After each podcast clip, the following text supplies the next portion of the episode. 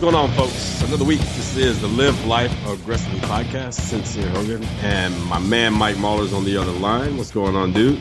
Oh, I'm doing good, man. We got a really cool guy, guy I've been friends with for many years on the show today. But before we introduce him and have a great discussion with him, let's go over how you can support our show. I mean, we're well over 100 episodes on the show now, and we need more reviews on our iTunes page. So the first thing you want to do is before you do anything today is go to iTunes and give us a great review. Tell everyone how good the show is and then start sharing episodes on Twitter, Facebook.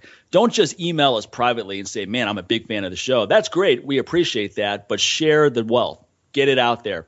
Also, use coupon code LLA to get 10% off any of my nutrition supplements the best natural testosterone booster, the best recovery oil to help you sleep at night, the best recovery supplement, my Restorezyme, get rid of those aches and pains, improve your joint health.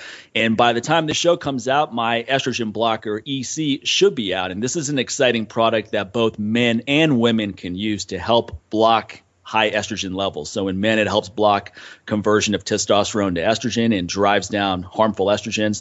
In women, it improves the progesterone to estrogen ratio as well as improving the good to bad estrogen ratios. So anyway, there'll be really detailed information about that on my website. So check that out. And how about with you, man? Same thing, man. Hop over to newwarriortraining.com and use the same coupon code LLA. Get 10% off of any of the products over there that you can purchase, whether it's my bodyweight training DVD, which comes with a nice little starter program for you. So that's perfect for this time of the year for everyone looking to get a little reboot to their program. And for some of you who are kind of recovering and need to take a break and back off a lot of the weights and you need a little change and something just to be a little bit more interesting. And just like I said, just add a little change to your programming. Well, this is a good way to go. So definitely pick up the DVD. You can get it in a physical copy or the digital copy. As well as my weight management 101, another great idea for this time of the year, and also a great gift. So you don't have to have it for yourself, people. Even if you already have it, someone else could use it. So don't bootleg it and then give them a copy. I'll fi- I will find you.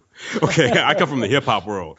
Bad things happen to bootleggers with people who have a hip hop mindset. okay, all you have to do is YouTube bootlegger and hip hop and see what happens. No, I'm just kidding, but I'm, but I'm not. Okay, so you have that, and also it's getting cooler outside as we speak right now. It is like the temperatures dropped 20 degrees today right here in Houston. So what that means is time for warm beverages out there. So great time for coffee and great time for some good coffee. So you can pick up my pour over stands also at my website at New Warrior Training and get 10% off of those as well, as well as anything else you find over there that you can purchase. All right. So use that coupon code.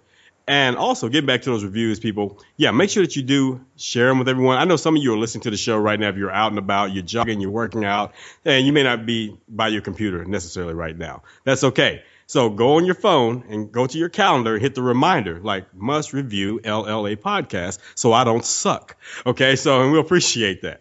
Uh, and also, if you are hitting us up on Twitter and things like that, use that hashtag LLA podcast so we can make sure that we don't miss it when you actually send us a shout out out there. Now let's get on to our guest, man. Yeah, we have a really cool guest on today. I mean, you know, some of you guys are serious jackasses, right? But you don't make a dime off of it. you, know, you waste time on the internet. You're out there filming idiocy, but you're not making a dime off it. Now, today we have a guy who who found a way to take his jackass expertise and, and parlay it into wealth and get some serious monetization off of this whole thing. And that's none other than Chris Pontius, aka Party Boy, yeah. of all the Jackass movies. And he's also he also did a great show with Steve-O called Wild, Wildboyz. Boys. which was hilarious. Yep. That was on MTV for a while. And he's working on some new projects. We're going to talk to him about that today. Also, those of you that have my kettlebell solution, my kettlebell speed and strength DVD, that came out in about 2006. That was actually filmed in Chris's backyard. He was nice enough to let us set up shoot there. And it was nice. it was a fun shoot, man. So he's a guy who's also really into fitness. He's really into kettlebell training, really into nutrition, all around cool guy. Chris, how you doing today? I'm good. I, I I'm right now. I'm I'm um, sitting on a like a spare bed at my house, and I got all these throwing axes that I've been. I uh, I, I set up like a, a target in my backyard know, I got all these axes to throw it at. Hey man, that's fun. And uh, I lean back on this one, and it's super sharp, and, and I. I thought I totally sliced myself, but I'm all right. there, there, is no place where you're sitting down that is going to be good to get sliced. Okay. So. I know. No, I, I, it was, it was. Luckily, it was my hand. my left one too. But now, now, Chris, I think I think you were largely responsible, along with the other members of the Jackass crew, for creating a whole new venture of people moving to LA with the hopes of not getting into movies as an actor or actress, but becoming famous for being a total jackass. now, now, how did this whole thing start off? How did how did you fall into this world? We um, I well, when I was probably 18, I got interviewed for being a skateboarder. I was a skateboarder, and then I got interviewed in this one magazine that was like this uh, really like crazy skateboard magazine called Big Brother, and and um, it was it kind of attracted all the misfits of the of that world, and it was just skateboarding wasn't what it, it, it is now. Like it was, you know, it was still subculture, and um, so like everyone that kind of didn't fit in the normal skateboard world kind of gravitated gravitated toward the magazine. And then we started making videos and we put our dumb little like skits like um in between skateboarding pretty much. And then then like um Spike Jonze was one of our friends that he started getting like really uh, successful in making music videos and commercials and then and then movies so he he um kind of helped open up the door and Johnny wasn't. He was not a skateboarder. He was uh he was like uh up. He was an actor basically, and right. He, he'd be in commercials and stuff. And he was starting to like like get more and more work. Johnny Johnny Knoxville, right? Yes. Yeah. yeah. And he um he um I think MTV wanted to do a show with him, just some dumb show that they just do.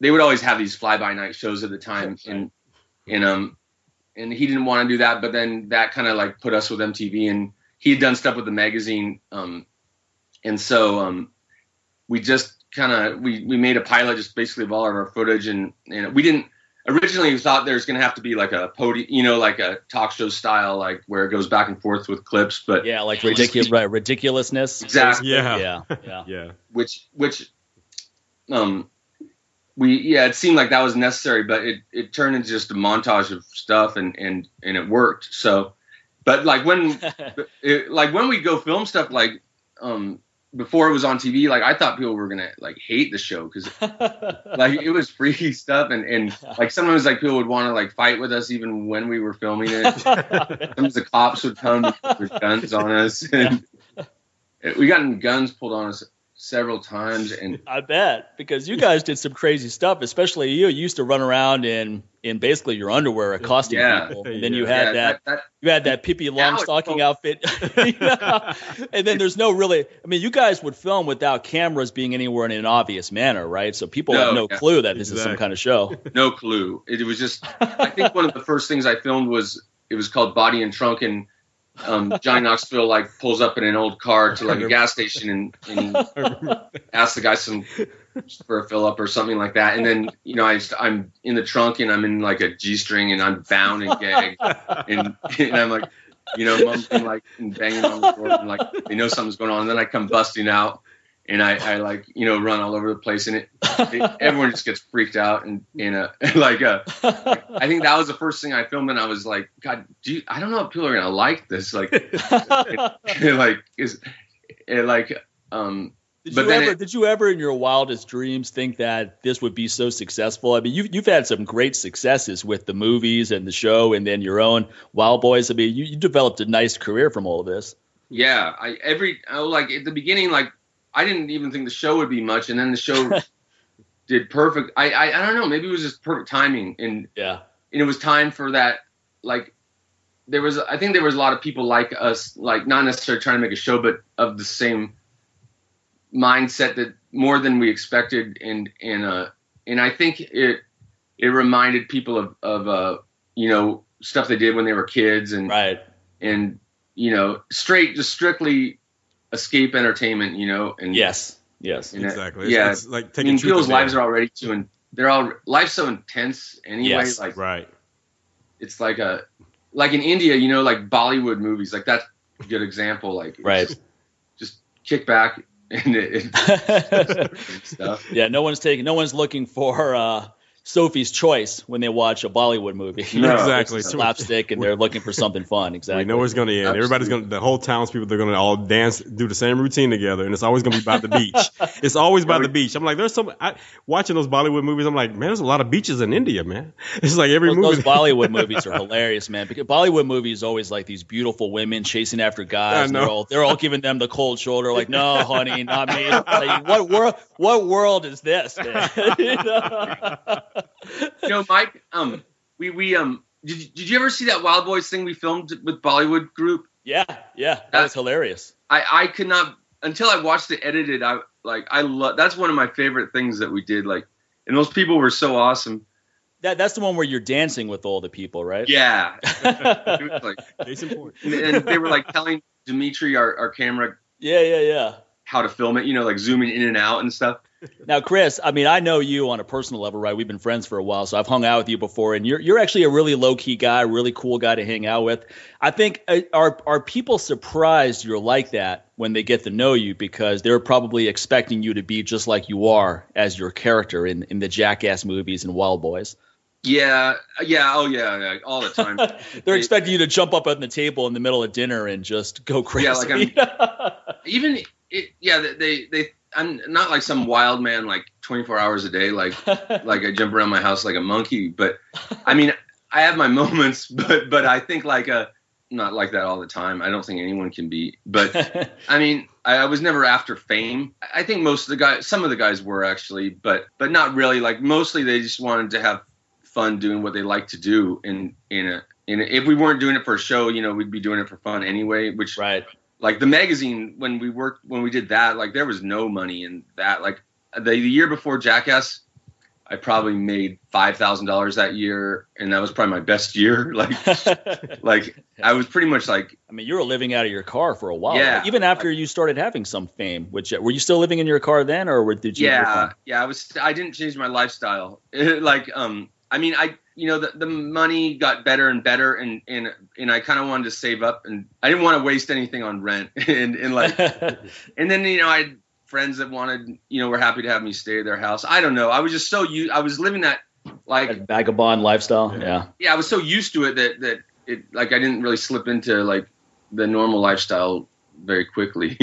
and then me and Steve I think, even had a bet like who could go homeless for the longest. it's a fun, fun bet, right? Yeah. I would lose that bet in about an hour. You're like, nah, no thanks. I would lose that bet so fast, it wouldn't even be funny, man. Like, no, man, I can't. I actually want my own shower, man. You know, it's been 30 minutes. I'm ready to go home. exactly. yeah. I, I think, oh God. Which guys are you closest with? You, Steve-O, and Johnny Knoxville? Because a lot of a lot of people assume that all of you guys knew each other from the Jackass crew, but I think it was a few of you who who met a few other guys and then you brought it together.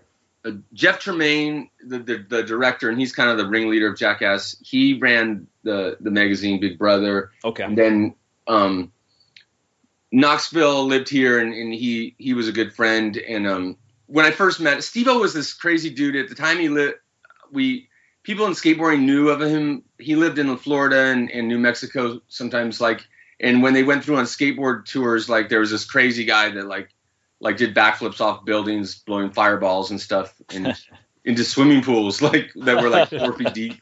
And so he was like this kind of crazy character that that we knew of. And and um, Dave England and Ehren lived in Oregon, and then Bam had his group of, of friends in Pennsylvania, and they were kind of doing something similar. So we kind of brought everyone together and, and basically like all the like so basically, there was this underground network of jackasses across yeah. the country, and you guys all found each other.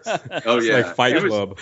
I, I, mean, then then they start censoring it, like because they got worried of parents suing the the network and so on, and all this uh, Senator Lieberman oh. bad mouthing us, and yeah. you know, like that all I, that all works in your favor though, doesn't exactly. it? Ultimately, it, though, because it just brings so much exposure to the whole show. It, yeah. it only helped, and and but it did. Um, they started uh, MTV started getting worried at the time, and they started censoring like the show, like to the point of like if we'd walk off the sidewalk and, and we didn't show that the street was closed off, like we couldn't show the shot, like uh, so we it was like instead of like letting the show get watered down any, we just ended it And Yeah. then- Yeah. and I thought it was just done. Like that was just a cool thing that happened to me in my life. And then, then a little while later, um, the movie happened. Were you surprised how successful the movie was? Yeah, even my God, when we were filming it, like I wish even while we were filming it, like I I had no concept of of how huge it was going to be. Like Right. it was just it was so new and yeah, I had no idea. Like yeah, you're on this wild ride. You don't even know what's going on with it. And then, you know, the first movie you just you gave you basically just got underpaid, right? Because it's the first movie you're doing. yeah, And then the second movie, there was an opportunity for you to negotiate and, and get a really good compensation. And I remember that that was that was a struggle for a while. I Oh, remember yeah. I remember before Jackass 2 came out, you were you were holding off for a while to get the best deal possible, and they were they were trying to pressure you into into taking something way below what you felt you were worth. yeah, and I mean the way we we ended up doing it was we got paid based on what the movie got paid and ah, And, okay. you know they wanted to like have a cap on it and i mean they're making so much money and the the, the movie costs nothing to make It's- Yeah. and the pie is so big like you just want like it's not about needing so much money but you just want like a decent piece of it you know Sure. like and that it's it's unbelievable how like how much they want to save every nickel and dime that they possibly can it's Yeah. it, I mean, I guess that is one time I was talking to you about it, and and I, you know, I was kind of talking like it was, you know, what a crooked business, and and you mentioned that's just business, period, and I Yeah. realized that, Yeah. that you were right with Yeah, that. it is. It is. It's not unique to the entertainment world. I think it's more insidious there and it's more well known there. But Yeah. business in general, for example, a lot of times people will try to make book deals with with people like uh, people like Sincere and myself, right? They're coming to us going, "Hey, we want you guys to write a book," and then when you look at the compensation, it's we'll give you a two percent royalty, and that sound that's great if they're selling millions of copies, but they're Yeah. probably going to sell thousands of copies, Yeah, and two percent of twelve dollars is not a whole lot, you No. know. So it doesn't add up, and then and then they're paying you based on what they are telling you they're selling.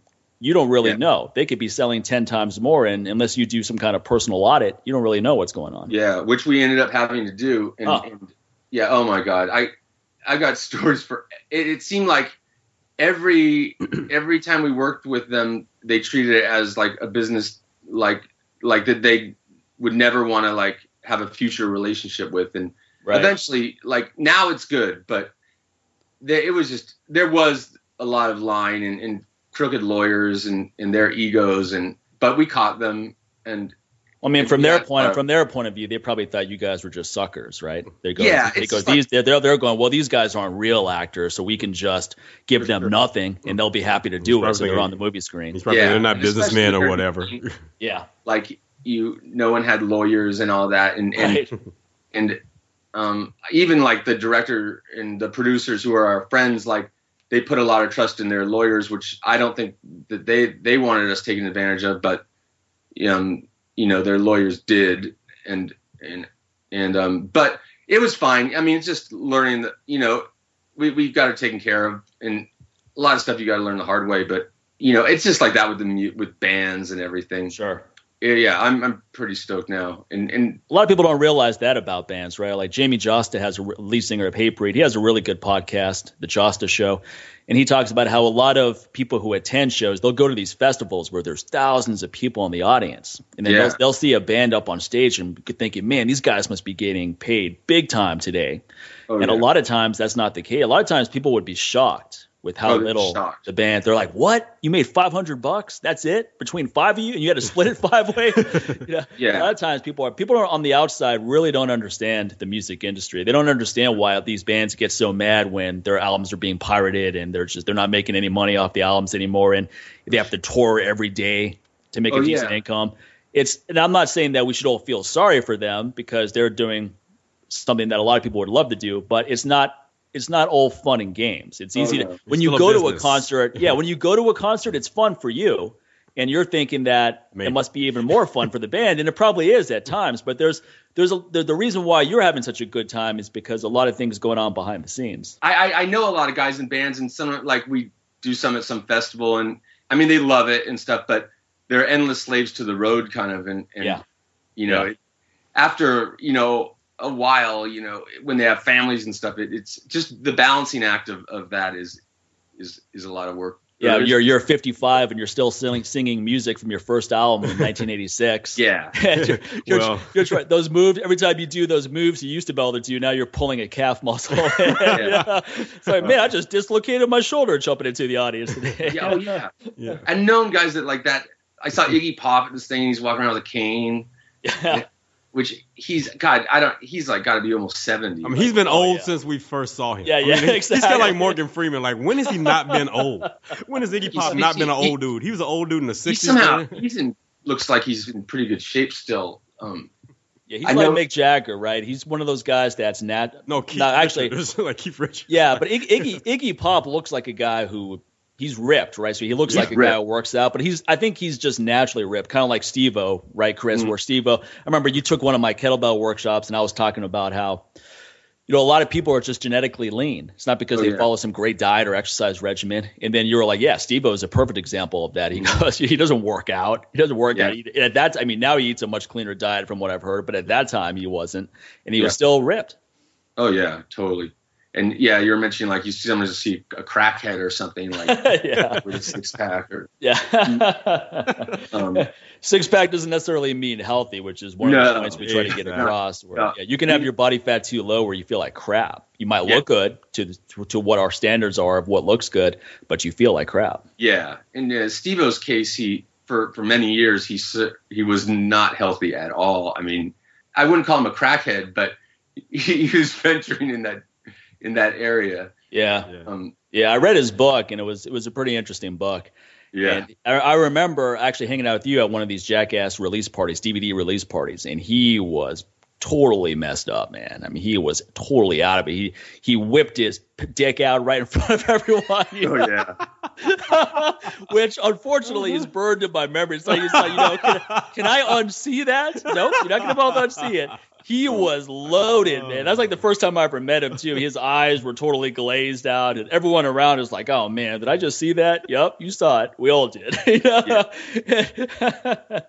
was and I was thinking, I was like, man, this guy is going down a very bad road, and if he doesn't turn it around, it's going to end badly. And I'm glad he did, though. It sounds No. like he sounds like he's in a much better place now. oh yeah. He's he's been good for a long time. yeah, He he got really in the end uh, near the end of his his party career. yeah, but um he uh, he got really into the nitrous um whatever the you know laughing gas or whatever it is yeah, yeah. chops he started his body started changing it got like we went over there to film something with him and his like neck was like wider than his head and he had like Oh man. it looked like he had a pillow like under his shirt and which for him was like and, and it was just sad. It was it was weird though. And yeah. it turned out he was doing like like five hundred dollars worth of, of whippets a day. And Wow.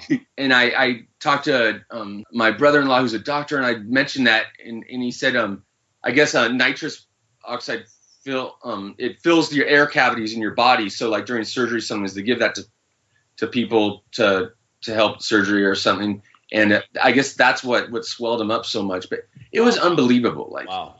but uh, um yeah he made it through that and he was just like someone that he kind of wanted that like he wanted rock and roll lifestyle really bad and Yeah. then he finally like when it when he got he said that in his book. He said he had a desperate need for attention. oh yeah He just wanted to be the guy that everyone focused on, so he would do these totally over the top things, so that everyone's like, "Oh man, look at this dude." He just had a Yeah. desperate need for that. You it- don't seem you don't seem to have had that though. You seem a much different personality. Was that ever something that you were like? I think I, I I need attention but I know how to get it a lot subtle in a more Yeah. subtle way Yeah, right. and now I, I I get as much attention as I need but but I mean I had a little middle child syndrome stuff like right. you know, I think Steve-O was kind of completely ignored as a child, and Mm. he he's a very like easy psychological study. Like his his Yeah.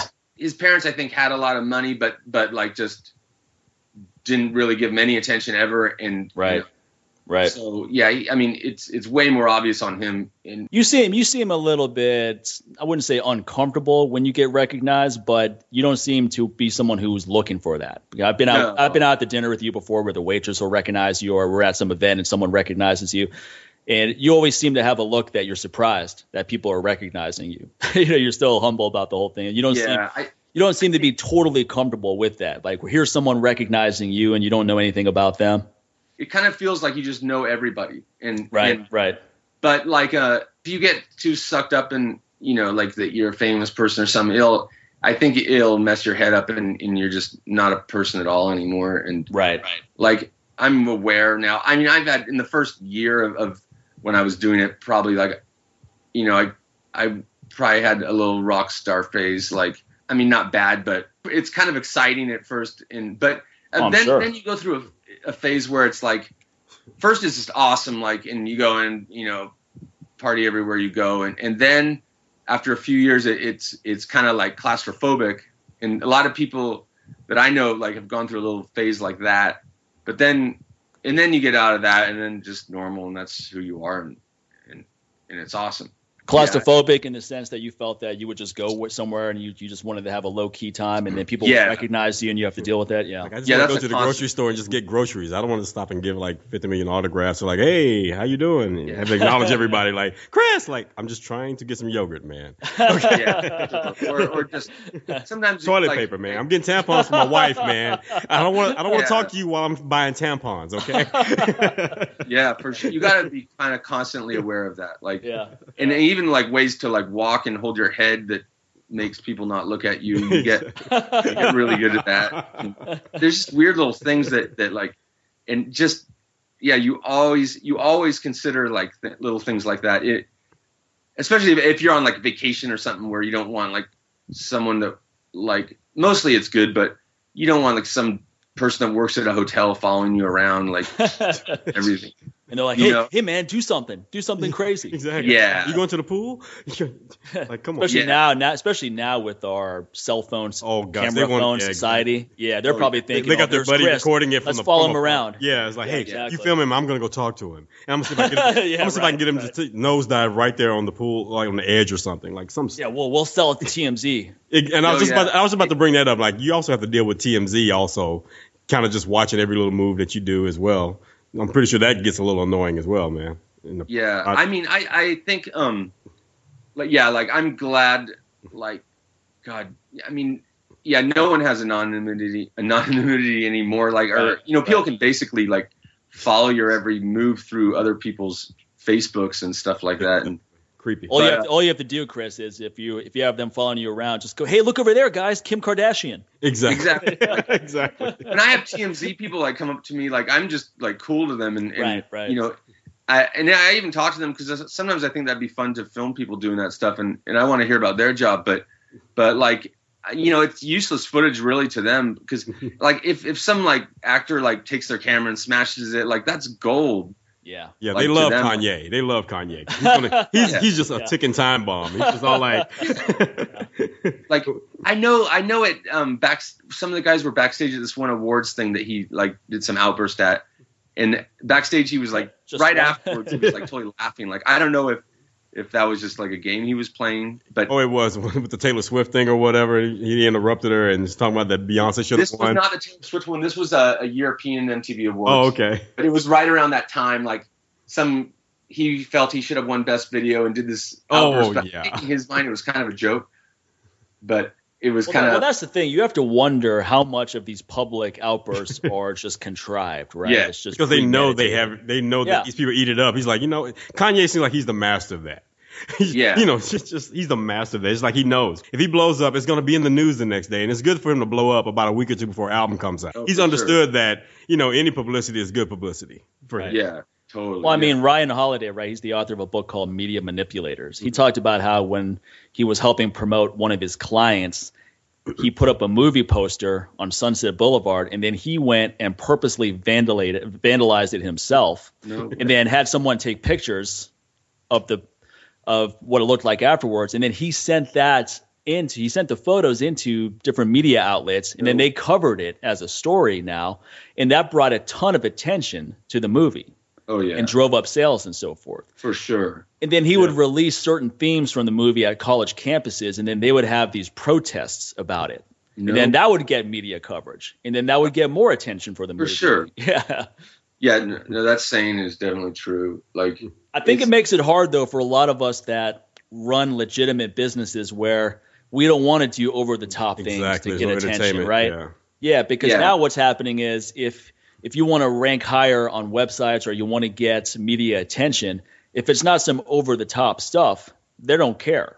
Oh yeah. You know, I would like for example, my natural testosterone booster. I would if I if I sent if I sent a bunch of testimonials to a media outlet, they're gonna be like, yeah, who cares? Now, if someone actually got sick off of it and ended mm-hmm. up in the hospital, they're gonna cover that. Oh yeah, and that, sure. and that, just in case you're wondering, listeners, that's never happened. it's a safe product, but that that's just the way our media thinks. It's all about negativity. It's like how much oh, yeah. negativity can we put out there?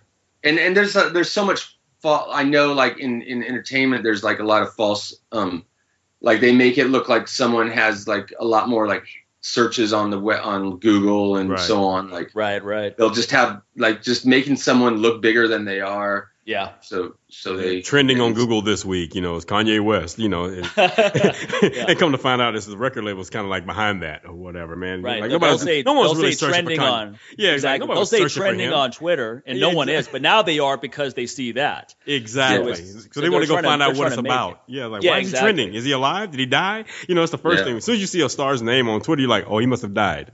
Okay. Or he did something stupid. You know, it goes down that little chain of command. Did he die? Did he do something stupid? Is everybody hating him right now? And there's yeah. like, oh crap, he's not doing anything. Oh, oh, did his naked pictures leak out? Like, do you really want to go find that out? like, I think I think the uh, there's there's unfortunately a very common trend among the average about, about among a lot of average people where they want to see celebrities fall. They want to see famous people oh, yeah. screw up because it somehow makes them feel better. Well, and what they don't realize is they're like, oh, look at this person, man, and their relationship. Uh, they couldn't even make that work. It's like, well, look, man, how about it? How about a camera follows you around every day of your fucking life and gets into every argument that you're having with your significant other, and that's all part of the public domain now. And let's see how well your relationship well, Mike, works. Uh, honestly, yeah. well, guess what? A camera doesn't have to follow them. They do that on Facebook anyway. yeah, that's true. Now they're putting, yeah, exactly. It's called a Facebook status, Mike, not a yeah. yeah, true, true. Now, yeah. nowadays, people are going, "What are you talking about? I put that up every day." exactly. Nobody's filming me. I don't have a know, People get into a new relationship. They got to put up a photo every five minutes of what's going on. It's like, all right, all right. That that's a surefire way to make sure that relationship doesn't work out. All right.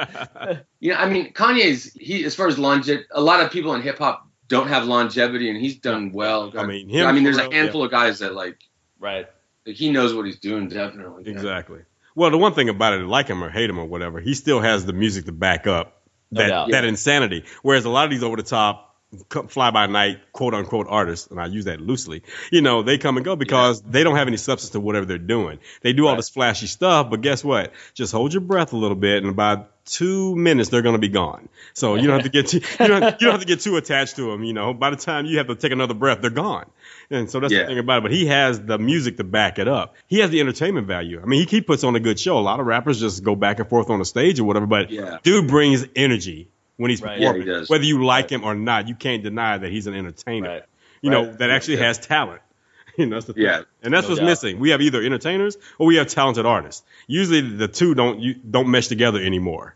Right. No, definitely not. And and then there's a few people that just get lucky with a song, but then, but I, I noticed that most of the people that most of the really big ones are cool, and most yeah. the the ones that are just full of themselves are the fly by night types. Well, like, that's because they know. I think back in, in, the back of their mind, they know like I've got about mm, 13 more minutes of this 15 minutes of fame. It's like they, they just kind of count down like okay, I, right. to, to, the clock's ticking right now, man. I'm not gonna be around. so so they have to do all this outlandish stuff. Like you got Taylor Swift, like oh I'm taking all my songs off Spotify. Who gives a shit? Thank you. I'm now I don't have to worry about it being suggested when I'm looking for music. I appreciate that. I wish other crappy artists would follow suit and do what you're doing. So yeah. Like, come on, yeah. Katy Perry, follow her lead, man. Exactly. come on, I am the tiger. Get out of here. now, Chris, have you have you met any celebrities that you were surprised were cool, given what you what your preconceived notions may have been, and then the opposite of that? Have, have there been people you met who you thought were going to be cool who were Complete totally assholes. disappointed you? Yeah. You know who surprised me? I don't know if if if if I just took it all wrong, but most of the of the I mean, the first one celebrity that I was actually really starstruck by, and it was pretty early in, in doing this, was um, Harrison Ford. Really? Okay. And I was just like, just because growing up, like watching like Indiana yeah. Jones. Oh, absolutely, that, like, man. Yeah. And I, he walked up to me, and I was like, I didn't know what to say. Like, I was just like, I said some, I didn't, I said some, I didn't know. what I said some stupid sentence, you know, like, and and um, I think he had kids that were like teenagers that watched the show or something, so he he was aware of it. But um, normally like that guy like it seems like he's taken as like being like antisocial and and he seemed cool actually. Really? And- okay. but Ellen, she, I remember I was at something backstage and and she was like back there. It was like 2005 because it was the Big in the 05 awards Mhm. when her shows started getting big. And Yeah. so she was backstage and I could just hear her talking. She's like smoking a cigarette, like, now what do I gotta do? And just life couldn't suck more. And and like, um, there was like a bathroom that was broken and like I think I told I, I warned her or something, let her know, or, or my friend did, and and she was just and I talked to her a little bit. She was just mean Really? and like she's just not the person that she is like on stage. And I mean, I wasn't like a fan in the first place, but Right. like now you're even less of a fan. exactly. she's definitely the meanest celebrity I've ever met. wow, that's oh funny. wow, that's a That's whoa. funny, man. I got a, a friend of mine actually trains her, does her nutrition and training. So it'd be interesting to see what his take is. But uh, that's been my experience too. Sometimes is that I met some people that were really cool. I mean, you expected them to be cool, and they were. And then you met some others were, who were kind of pricks. And you know, you know, I, I I try to give people the benefit of the doubt though, because everyone has bad days, right? Yeah, definitely. you never know what's going on at that Right. second. You know, for all you know, you might have walked up and been like, "Hey," um, and then they they just talked to their kid who's sick in the hospital five minutes before. You know, you don't know. You don't know what's going on. So I try to Right. give people the benefit of the doubt. Or it, it, might, it might just be one of those days where they've just had people come up to them all day long and they're they're kind of fed up. And then here's one more person. So you never know. Yeah, definitely. I, I don't believe it until I hear like accumulated stories of someone sometimes. Right. Right. Exactly.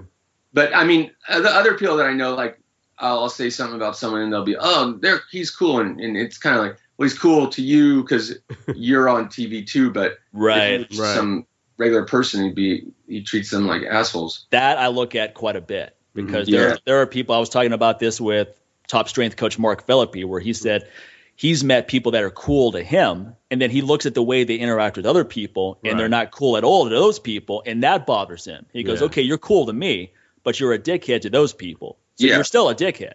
right. You know, at the end of the day, you're just you're just cool to me because you think maybe I have something that you can that you can benefit You're from benefit at some from, point. yeah. Right. A- you know, on something at first, and then Right. they were a dick, and then they realize it, and they'll like almost like say, well, oh, oh um, when they catch themselves, like, yeah, yeah. oh, oh, I didn't know you were so and so. Like it was that excuse you for being a dick. You're just- Yeah. Yeah, exactly. Yeah, pardon, pardon my dickiness. You know that wasn't intended. that, that wasn't intended toward you per se. like, well, I didn't realize you were someone. It's like, well, you should be cool to everyone, whether it's the valet guy or the clerk at the store or the grocery. You know, you should be cool to everyone. Why? Why do some people get preferential treatment? Exactly. for sure. Yeah, no, you should. I mean, whatever you put out into the world is going to like grow, and the more good you put out into the world, the more good's going to come to you. And it, it's just true. I don't know. It just is like, yeah, it is. It is. yeah, it because it, affects everything around you. Yeah, I, I just try to be like that with everything, and and because the world's been so generous to me, and so I just try to be as generous as I can with it, really. And, and I, I, I think that it just works that way. Yeah. Yeah. But um, hey, um, the, um, this lady from my work is is come by because she needs me to sign something. So I'm gonna have to run out for about a minute. Yeah, sure, no problem, man. Okay, I'll be right back. We'll just talk behind your back while you're out there. Okay. Yeah, Chris. Chris, I remember Chris told me one time about just people he's met in L.A. that that came in, and he was already having some level of success at this point, Mhm. And they were thinking that they could just tag along with that success. Right. And then when they didn't put in the hard work, and then like, well, you know what, it just didn't work out for me.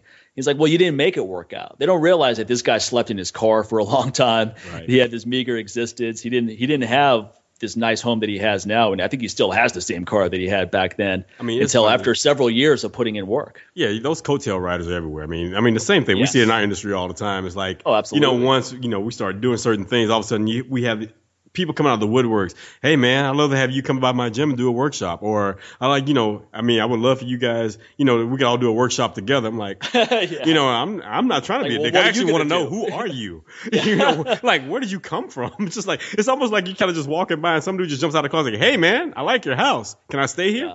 Where the hell Yeah, did you come from? Why are you in my closet? Why why shouldn't I shoot you right now?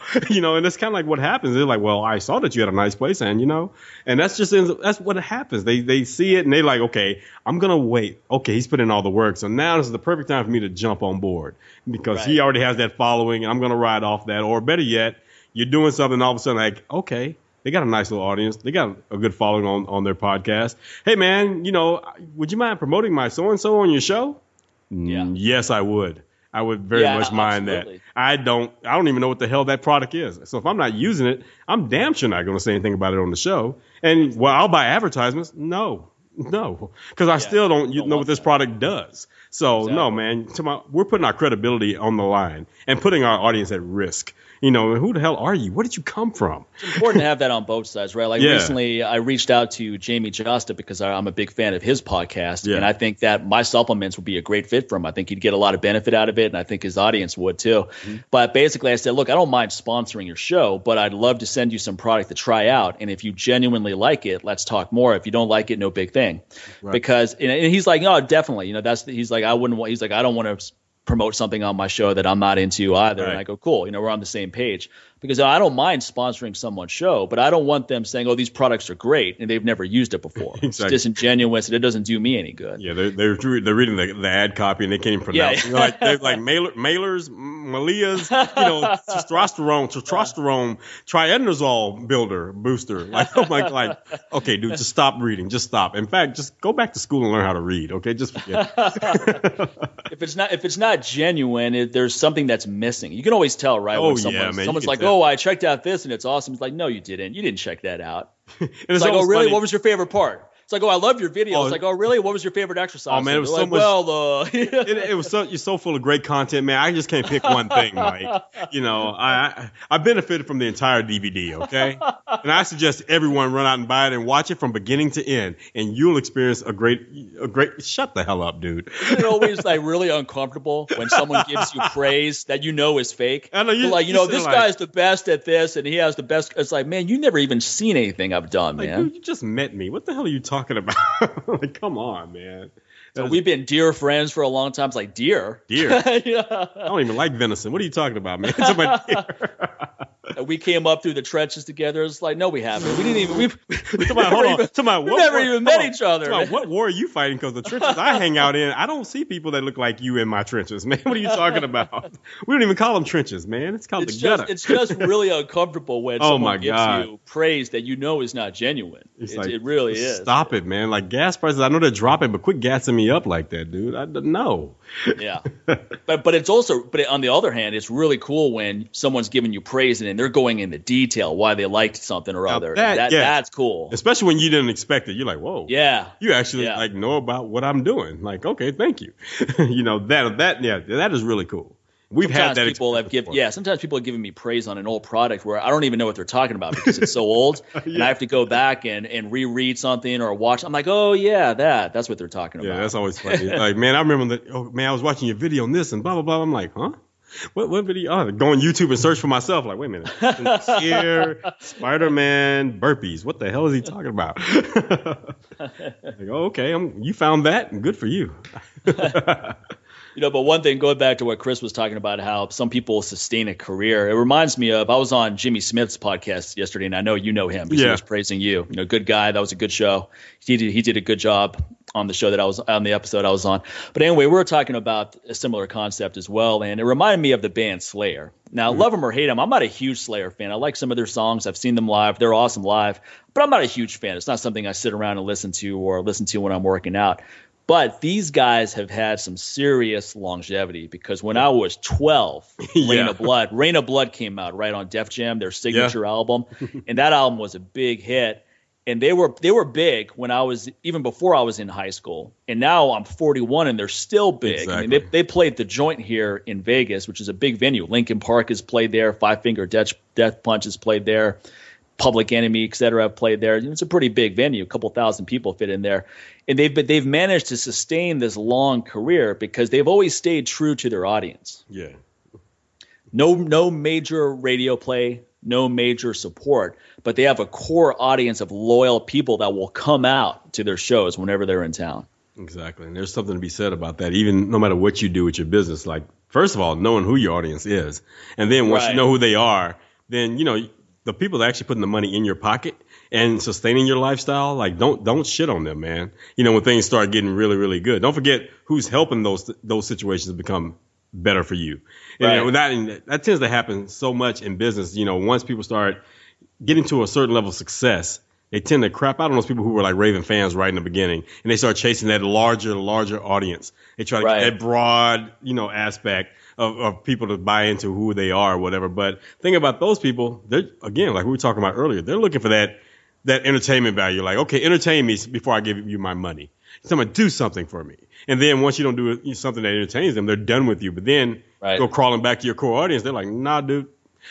we were here for you from the beginning and you turned Right. your back on us, so don't come back now. Exactly. So, and now- that happened with a lot of the 80s rock bands, right? They had this core audience and then they had one song that was a hit and they got addicted to that. So now they Yeah. started trying to make more songs like that. Like they that. lost their core audience. And once they were no longer the flavor of the month, they lost the mainstream audience too. And now they have nothing. But if they just stayed true to their core audience, they still have a career today, just like Slayer does. Exactly. And then and then some bands, what happens is they change they change genres every album. And Yeah. you, that's a good way to lose people too. I think the Cro-Mags are the best example of this. Age of Quarrel, their first album, one of the best hardcore albums ever made. It's, it's people to this day, bands like Hatebreed and so forth, Machine Head, Sepultura, they still refer to Oh, this yes. album, right? Yeah. But the next album that came out after that, which I still liked, but it was very metal. It wasn't that much hardcore. But I think they were still able to hold on to their fans. But it was the one after that where they mm. just lost their core audience Yeah. And then the one after that even more so. And and then they came out with a great album after that, but it was too little, too late. Yeah. And there, there were many reasons why that band just imploded. A lot of internal battles and strifes and so forth. But if they made three records like their first one, Yeah. they would have been. They could have made a bunch of crap after that, and it wouldn't have mattered. They would have been set, just like Metallica. Metallica had Kill 'Em All, Ride the Lightning, Master of Puppets. I don't like anything after Master of Puppets Yeah. and a lot of people feel the same way. But those three albums are masterpieces, and that's what's allowed them to sustain sustain this huge career. A lot of people say, "Oh, it's the Black Album and all that." It's like, no, no, no, no. I mean, that's what got them the most radio airplay and got them a bigger audience, no doubt. But it was those three albums that built them as an entity to follow. Those first three albums. Exactly. You know, it's funny, like just using that same formula you were saying. Someone, for example, that I'm a fan of, like Lenny Kravitz. Those first few albums that he put out, they pretty much they were consistent with Right. his style of music. Then, pretty much, probably right around the time his mom died, uh, Roxy Roker, who played Helen Willis on um, The Jeffersons, right around that time, man, it's like you know he came out with Circus, which was a little bit more experimental, whereas a little bit more. I mean, the first single was Rock and Roll is Dead, which at that time, especially in the mid '90s, 1995. You probably felt that way. Rock and roll seemed like it was dead. And it, was a very bold statement. But what was so funny, what made it so controversial, and they talked about this so much, was the guitar riff that he used from that song, that he used in that song, almost sounded like it was a riff that was taken from Led Zeppelin. And so many people are like, oh, you're talking about rock and roll is dead, but here you are biting, taking a riff off of Zeppelin. But come on, man. In, in rock and roll, who hasn't taken a little bit of somebody's riff, that somebody How- they looked how up you to, not? and ran with it? I mean, exactly. Like you, How many I'm- unique chords can you I, have? I mean, exactly before you just become stupid, you know, at this point. So, you know, but the thing is, he got to experiment a little bit with that. He didn't really lose his core audience, but everybody that jumped on board from the album before that, when it was a little bit more like when he came out with Are You Gonna Go My Way, all of a sudden the new MTV fans, they were kind of lost. Like, wait a minute, what? This is not all you're Gonna Go My Way. Where's that hard hitting hard rock? You know, but don't Yeah. don't forget that right before that, the first that second album sounded more R and B, but he couldn't get any R and B play. So I'm just like, yeah, man. One thing, all the fly by night fans, man. Yeah, that's the thing. They're gonna fly by night, but your core fans, they're the ones that stuck with him. Even when he did that one album, when he had like this James Brown like perm on his head, and I was like. Lenny, you're killing me, dude. Like I'm a fan, but Yeah. I'm, I, I mean, I'm looking at this album. I just can't. It's, I, I just can't look at this album with you with this perm. You look like a pimp, man. I mean, I don't understand what's happening right here. So Gun, Guns N' Roses is another example, right? Yeah. Appetite for Destruction, one of the best rock Yeah. albums ever made, just masterpiece start to finish. Everything else after that is totally forgettable. garbage. Yeah. Yeah, just totally forgettable, man. Just wasn't anywhere near the same page, and that that's not necessarily the reason why they fell apart. It's uh, it's another example of a lot of internal strife and all that. But if they if they made three records in a row that were on the same level as Appetite for Destruction, Right. it would have been ridiculous, man. It would have been they would have been. I mean, they went on to be huge, regardless, but it would have been even bigger.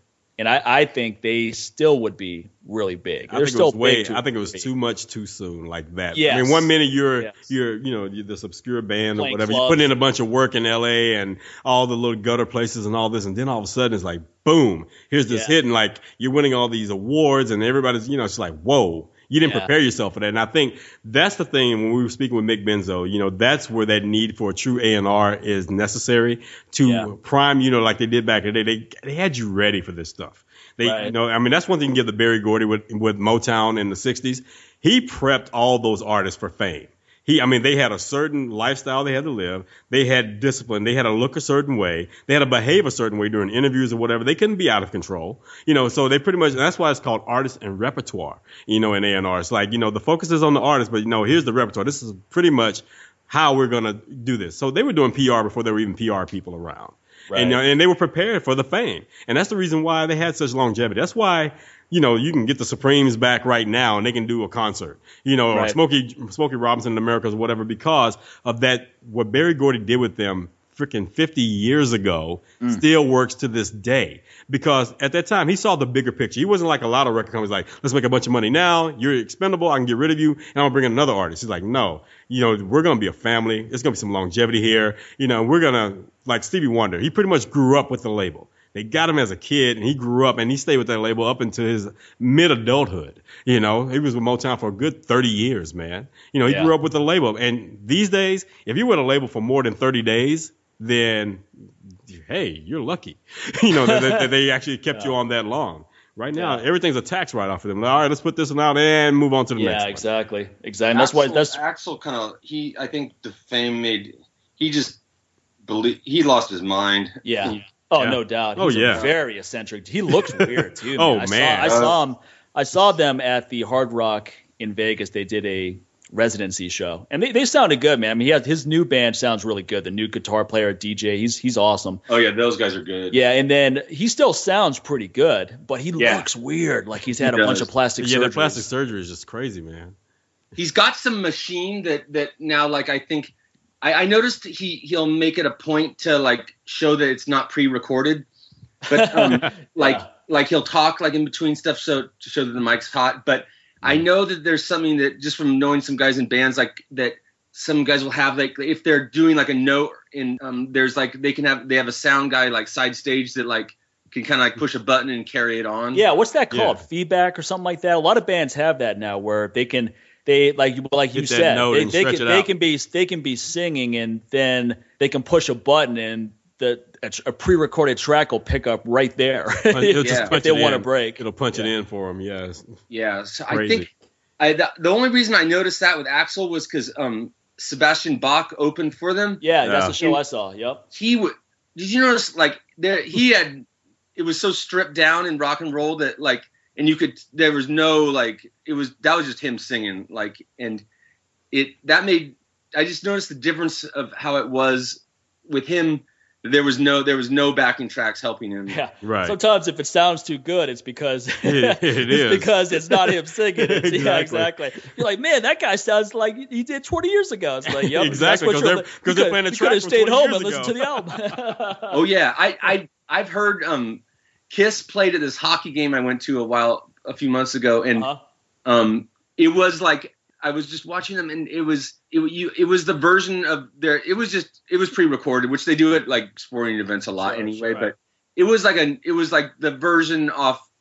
It was Detroit Rock City from the album, like in, you could just tell it was from the album. Yeah, yeah, yeah. Yeah, because when it's live, it's not perfect, right? No, It's exactly. Like some They're gonna do more certain riffs. lines sound. Yeah, exactly. Yeah, and during the It's- it's breakdowns, they're going to have these long, probably 15, 20 minute breakdowns, you know, where they're just sitting there jamming out or something like that. Yeah. You know, like we were talking about Lenny Kravitz a minute ago, like, you better believe every show he's doing is live because nothing's going to sound like the album. And, and that's what a lot of artists used to do back in the day. It's like, oh, don't come here thinking that you're going to hear the, the, the album as is. And you people will get pissed like, well, man, that's not how it sounds on the album. Yeah, you, he's doing it live. People, are, these artists are doing it live. I don't want to, I don't want it to sound like the CD. Because otherwise, I can stay at home or stay in my Sometimes, car. sometimes they take it too far, right? Like the Cult. I saw them last year, and, and they're awesome. They sounded. They did the entire Electric album, which is my favorite album by the mm. Cult. They did the Yeah. whole thing, start to finish, and then they did a few other songs. But then they then then they started doing some of their older tracks. And Yeah. when it came to a song called Nirvana, I mean, forget about not sounding like the original. This was basically a spoken word event. now it's like every day. Nirvana, always the same. Nirvana. It was it was just like that. Thanks, man. thanks a lot, Bob Dylan. I was like, man, what is that, man? That was strange. It's like his his voice must have just cracked. He's like, well, got to go forward with this. But I'll, I'll give them credit, man. I mean, the Cult were big when I was in high school. I mean, Yeah. before high school. I remember when they opened up for Billy Idol in 1986, mm-hmm. and they're still going pretty strong now. I mean, they still sound pretty good. The rocking songs sound good, huh? Yeah, yeah, exactly. But I mean, it's, it's you have to wonder what some of these, but with some of these bands, they're they're still making new music, but nobody wants to hear it. And I have Exactly. how demoralizing that is for them. Where it's like, play the old stuff, you know, in the audience, and they're like, man, I'm tired of playing. You know, so funny. I remember there was a time not too long ago when Prince was saying that he wasn't going to do any more of his older songs. He's just only going to do new songs. He got so much backlash from that, man. and I'm like, dude, I don't want to hear that. I want to hear Purple Rain. What are you doing? I don't Yeah. care about that song. I don't care about New Power Generation. I'm New not Power gonna sing Generation. Little Red Corvette anymore. It's like, well, we're not going to come to your social. exactly. Come on. Did you guys Whatever did your you name see, um, is. Saturday, Saturday Saturday Night Live? Okay, let other- me say this, Chris. Oh, was that Chris, good? Chris, let it. me say this. I watched that. Is it just me, or did that seem like the biggest hot mess of a Saturday Night Live episode you ever seen?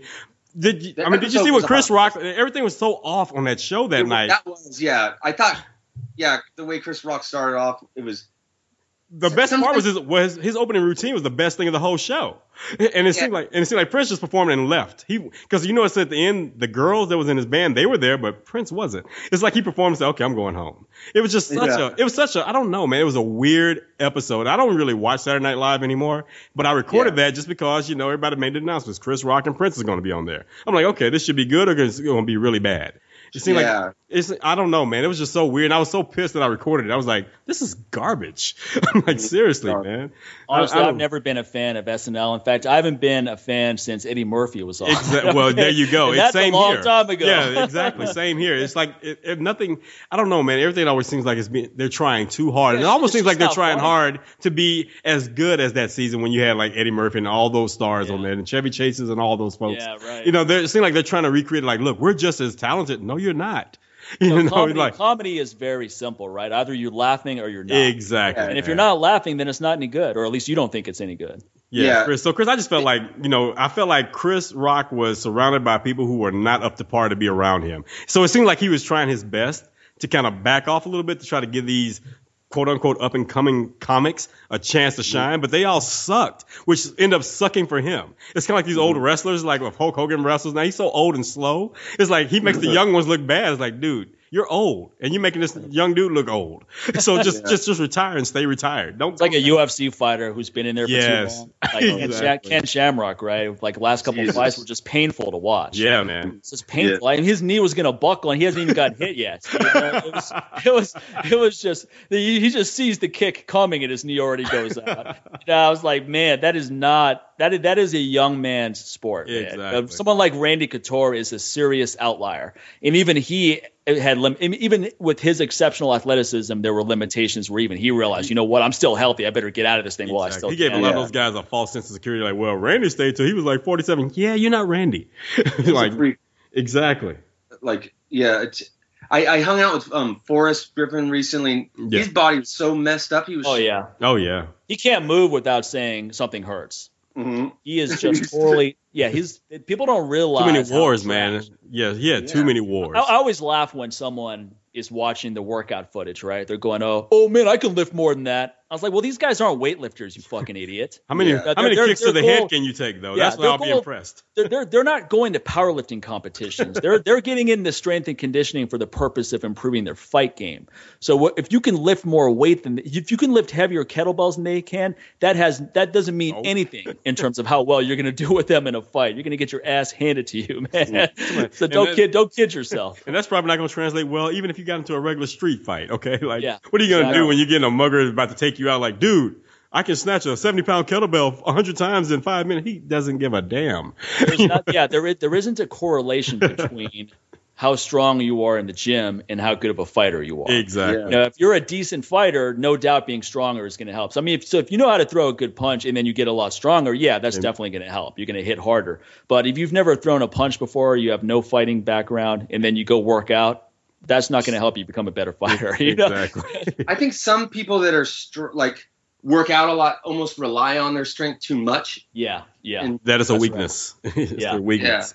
You know, well, look Yeah, at me. so I'm they- strong. I'm like, no, no, you you lift weights, okay? And well, you- George Georges St. Pierre always said the better his technique, the less effort he needs to waste. And I- Exactly. I, always thought that was Yes. a very intelligent way to look at it. He goes, the better my technique, the less I need to worry about conditioning and strength and all that stuff. exactly. Yeah, I, I think this the strength will just come when you need it. You don't need to, like in like wrestling or anything like you need to like use it at the right times and not like sometimes if I wrestle with a friend of mine or something like and they're always it's like they're always using their muscles they they, They're gonna gas out.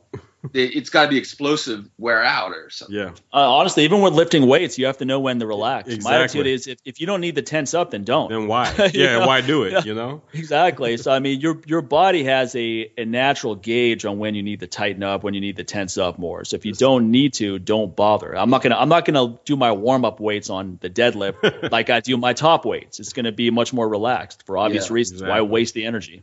One one thing I or a lot of things I learned from you, Mike, was before um before um I, I knew what kettlebells were and before I, I met you, I I'd gone to the gym and probably like I could even be there for an hour and a half. And after like learning stuff from you, I think I got I got way more out of like 20 minutes just from learning how to do stuff right Right. than than like for being in the gym and it was, Well, my, my was attitude, insane. my attitude is if you're in there for that long, you're probably not doing something right. because Right. if a, an effective workout is going to be pretty difficult, where honestly around 45 minutes is pretty much the longest I like to go, and if it's an hour would be pushing it. I mean, if you're pushing yourself hard, you you can't you you want to get out of there. You're like, man, Yeah. I'm done. I did my five major exercises. I'm done. Yeah.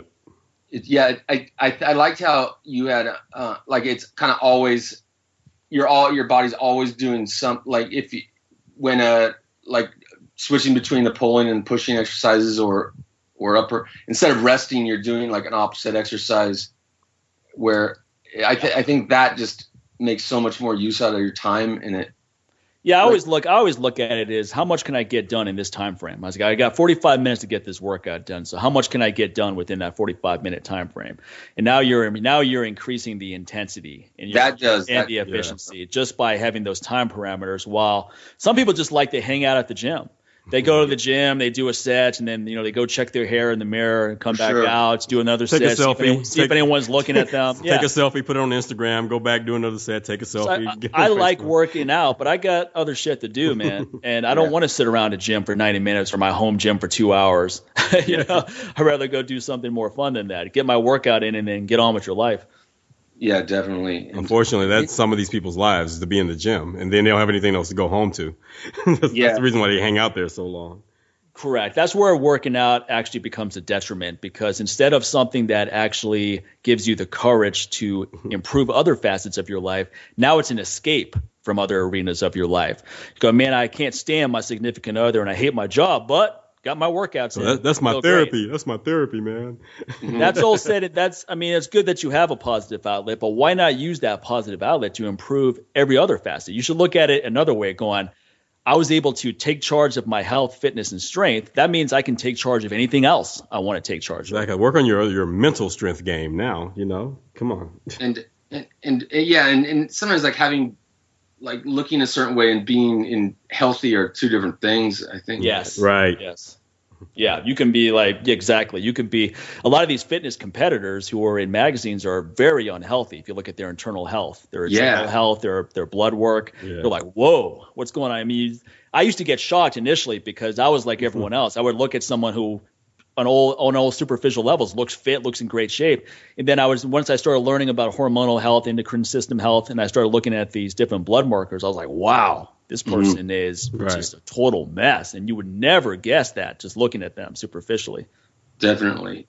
And uh, one, I I remember you mentioned something about um like looking at um endurance athletes, how worn out they look, and it, Yeah, it's totally true. Like they they look like they just push themselves way too far. Like they look old. Like they all look older than they are. yeah. I mean, there's the exercise taken too far is.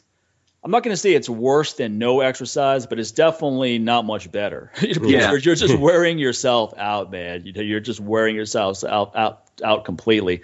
So exercise has to be precise, just like anything else, like medicine, nutrition, etc. It has to be precise. Otherwise, you're just going to burn out that candle on both ends. Definitely. So, Chris, like, what is your what does your training routine look like these days, man? Me? Yeah.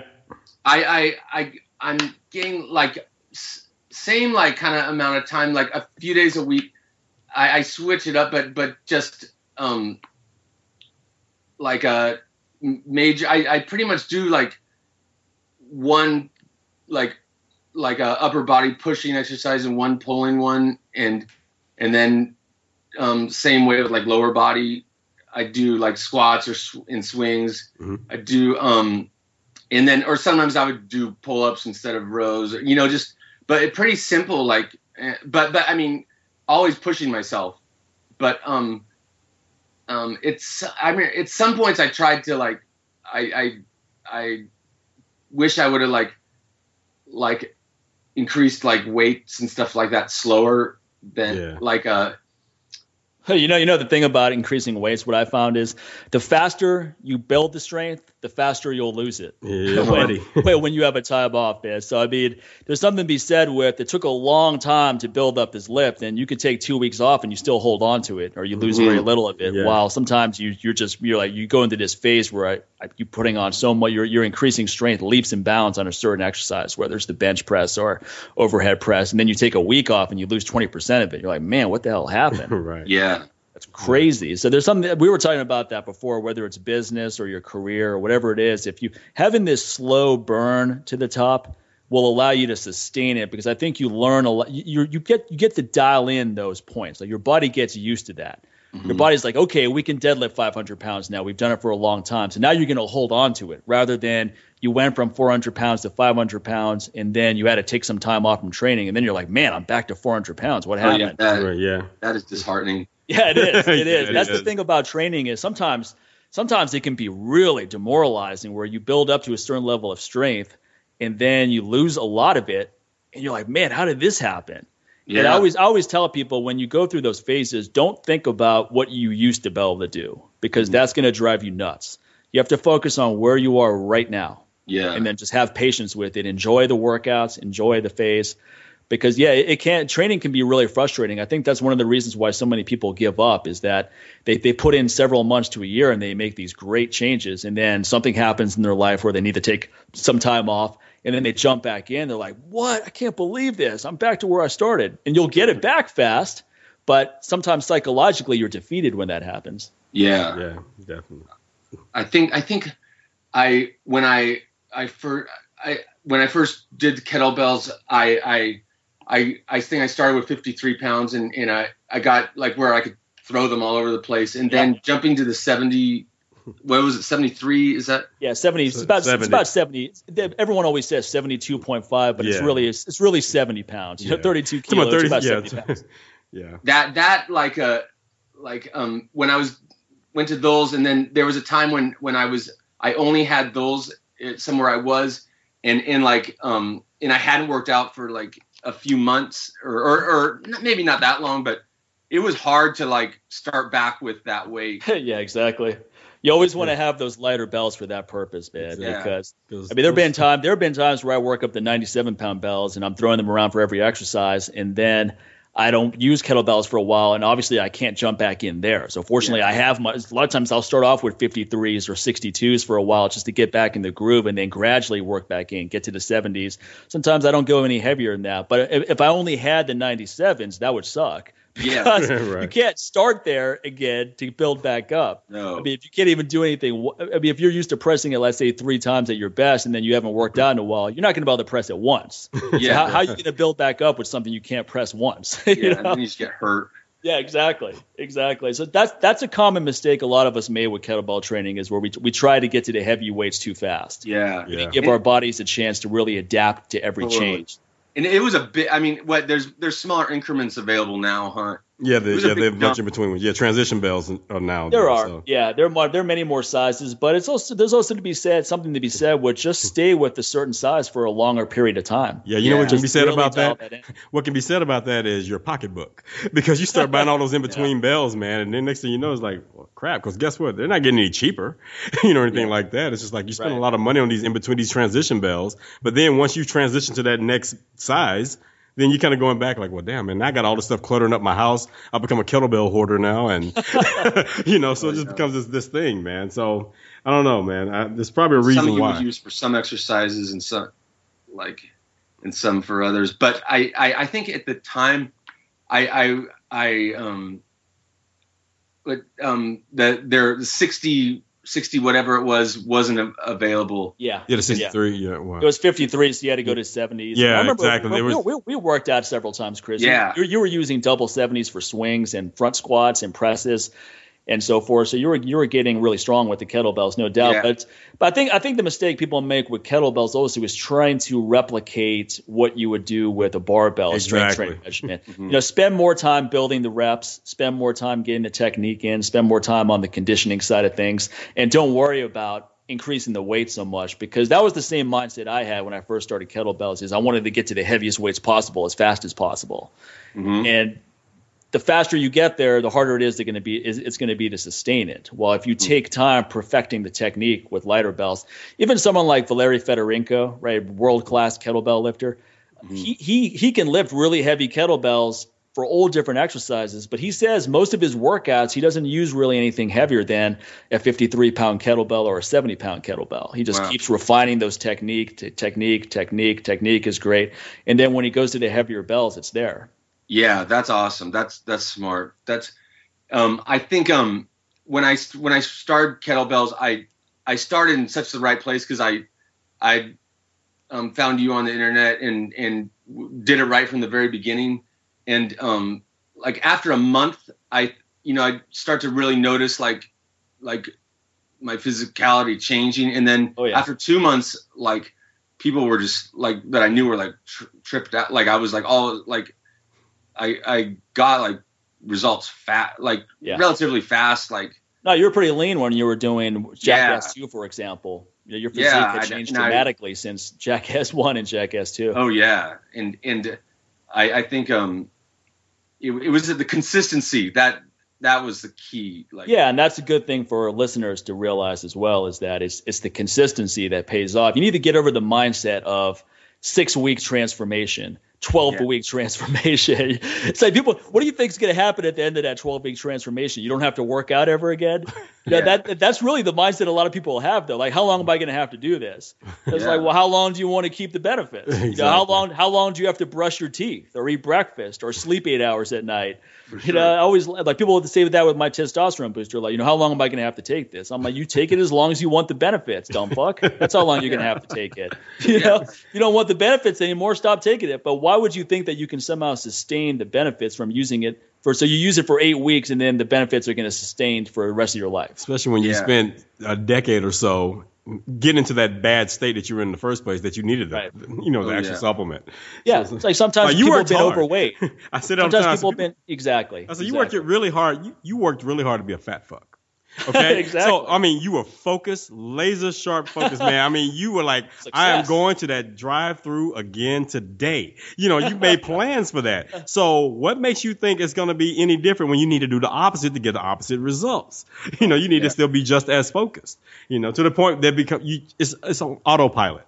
You know. It takes a long time for your body to hmm. get the shock message, right? So if you've been overweight for 10 years and then you think you're going to turn that all around in a month, it's just not going to happen. Do the math. Take- that doesn't your work. Body, your body is so used to being somewhere. It's like, we want to stay here. This yeah. is what we're He's used like, what to. are you So doing? it's going to take a shock to the system for consistently for a long time to turn that around. until it becomes normal. Okay, so that's the thing. And, and I mean, somebody put up a good little formula the other day. It's like, you know, time plus consistency equals effortless ease. And that's the thing. The, the key Yeah. word people are missing there is consistency. You know, mm-hmm. there's time, you know, but everybody wants quick time. Okay, 30, give me 30 days, 30 pounds, 30 days. I like that. Right. People Yeah, love the whole 30 days. Like what, what the hell is 30 days? 30 Just that's a freaking month. And it's not even a month in, for at least a few months out of the year. You're still missing a day. Who cares about that, man? it's like, come I think on. it, it's it's just got to be a lifestyle, and that's mm-hmm. Well, I mean, even even with I mean, remember you and I, Chris, talked about some guys that you knew who you kind of took under your wing, trying to help them out. They Oh, would yeah. come to LA and they would stick around for two or three months, and then they would say, you know what, it just wasn't meant to be. It just didn't work out. And you're like, well, you didn't make it work out. yeah, You know, you did. You came here with the mindset of. If it doesn't happen in this time frame, I'm leaving. Well, don't Yeah. bother coming then. if, yeah. If Yeah. something doesn't go right, are you going to let it dishearten you and and like be afraid to try again? I think some people see failure where others don't. Like, Yeah. I mean, yeah, I, I know like someone like my like yeah if something they go to like you know try to get some job or something and it didn't work out like they really think about it whereas i mean i probably wouldn't have thought about it for a second really like Right. oh um you know i probably just wouldn't have hung on to it and like they just really like hang on to like they're afraid of of failing Yeah, so they- much They absorb Right. it, man. Yeah. yeah and they, they look at it as they look at it as a a permanent roadblock as opposed to an obstacle you can overcome. yeah So here's this didn't work out. Okay, you're just going to give up completely. You move on to another strategy. I mean, yeah completely and yeah just keep yeah and, and It's like next, okay, ch- you know, challenge on. Okay, what? Why didn't that happen for me? That's and that's the thing. They don't ask the right question. They just assume like, well, obviously I'm not good enough for this. I suck at this. you know, let me, after one time, it's like, no, dude, figure out why. You know, and in fact, even in those interviews, I asked like, okay, you know, why? You know, wh- what was missing? You know, what could have Yeah. been better that you didn't Yeah. choose me? Well, you know, you lack this, this, and this, and a lot of times they'll tell you if you go back and get this, this, and this, then come back to us and let's just see where we are. But a lot of times people just accept no for an answer and they don't want to ask any questions. You know, figure out why. I like, well, okay, why not? You know, I'm pretty or they blame fabulous. it on, on oh they didn't know the right person or they just Right. some external thing Exactly. where, where there's no reason to blame any any like it's it's I don't know it it they just want to give every reason in the world for they don't they don't want to invest like anything in making it happen Right. Exactly. Right.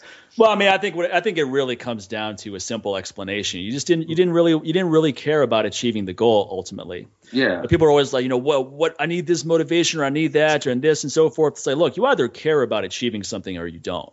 yeah And if you don't really care about it, you're going to give up pretty easily Exactly. because you're going to you're going to realize that. But if it's something you really want to make happen, you're going to persevere through those Yeah, obstacles. you and won't, you won't take no for an answer. Trust me. You're like, nah, man, I, I have to do this. And that's what's Oh, yeah. missing with so many people these days that most people are not feeling like they have to do that. right, No- Nothing is getting them that woody in the morning, like, okay, dude, I, I have to make this happen. you know, nothing literally or metaphorically. exactly. They're just walking. They're walking through life flaccid. I mean, what do you expect? and then uh, some of the motivations are all to, to like what whatever's driving you, whichever whatever it is. Like s- sometimes it, it it's got to be the. I, I think. I, I, I think some people are I, they don't even know what, what's driving them to do it or, or even if they want to yeah.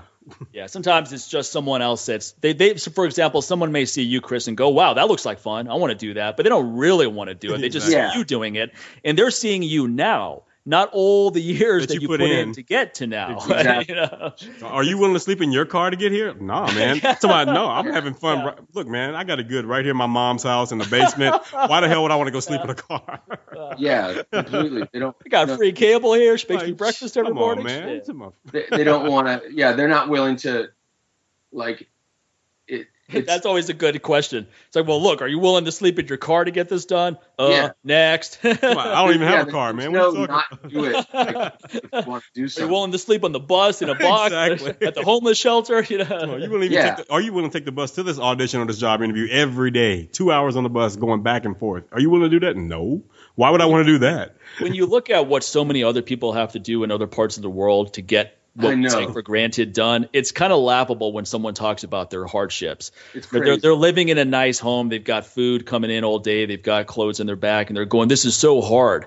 I go, Yeah. "Hard is is being poor in India, where you Yeah. have no clothes, you have no su- support system, and and you're socially shunned by by the masses. You know, that's hard to get it's out so of. So insane. But in Like a, but in America, it's it's it's really. I mean, I'm not saying that there aren't people that are in really bad situations in Yeah. America. There they are there are no doubt about it. But it's all real. It's really relative when you think about it. When you look It at is. some of the suffering of people in impoverished nations, it really Like, puts it in perspective. They don't even have a shirt. Yeah, Exactly. What, they're they're waiting. They're not- waiting for the next NBA Finals so the loser can send the shirts over to their country so they can wear Oh, the yeah, loser's shirt. completely. you know exactly. They're waiting for that every year. You know, whereas you're bitching and complaining like, I don't want to wear this. This is this went out of style last year. I don't want to wear an Ed Hardy shirt anymore. what? Yeah. There, there are people in villages where the big project when they wake up is getting water for the day. Exactly. Get, and there's several a, miles, a get five water. mile walk. And it they send the back. children, four year olds and six year olds, have to walk and go get water for the family. And the water's not even that great. It's brown, but you know Yeah. they're happy about that. And they come back, so they're doing about a ten mile hike every day just to have water. And you're too lazy to go downstairs and get, get your own glass. and you're like, I don't feel like going down there and getting a drink of water. One thing that tripped me out. God the hell out of here, man. I know. Just pussies.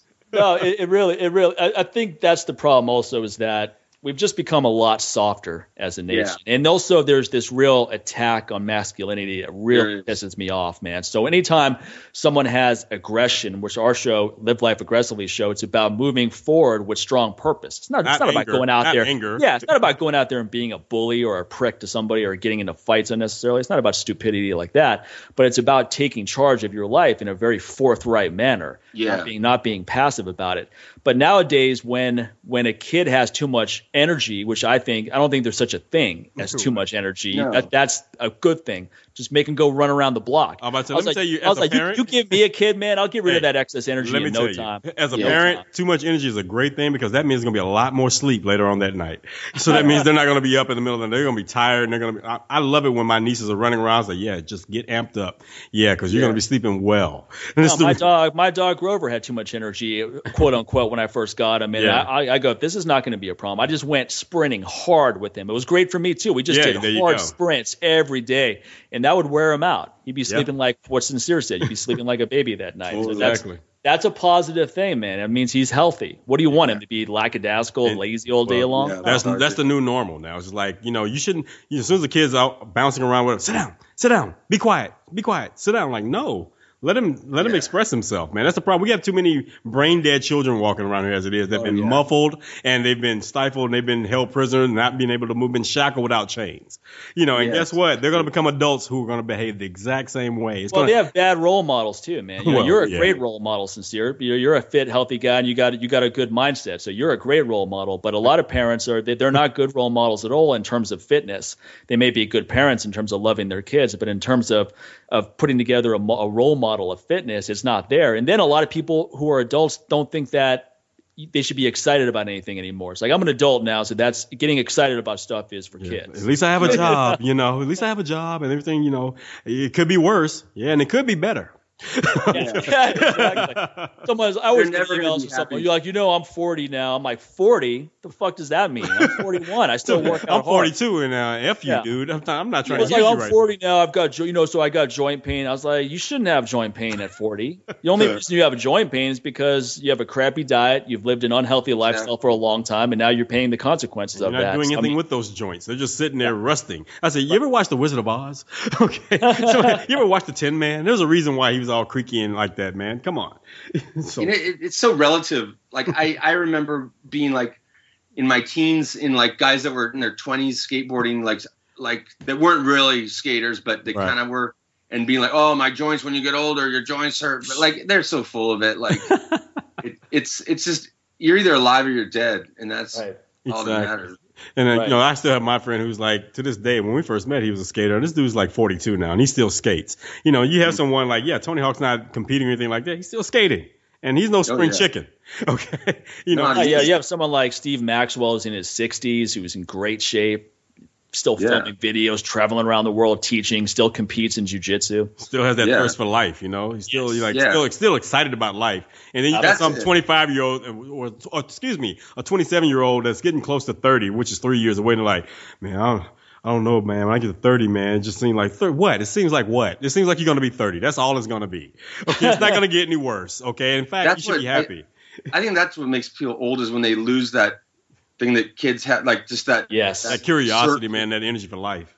Just Yeah. just having fun too. Like I love Exactly. going to concerts still because I don't want to be that person who's sitting around on a Friday night watching TV all night. It's like I'm going to go out and have some fun, man. Doesn't mean I'm going to go out and get blasted, but I'm going to go out and have that's a not good fun. time. And that's yeah, not exactly. fun. That's and that's isn't really fun. not fun at 42.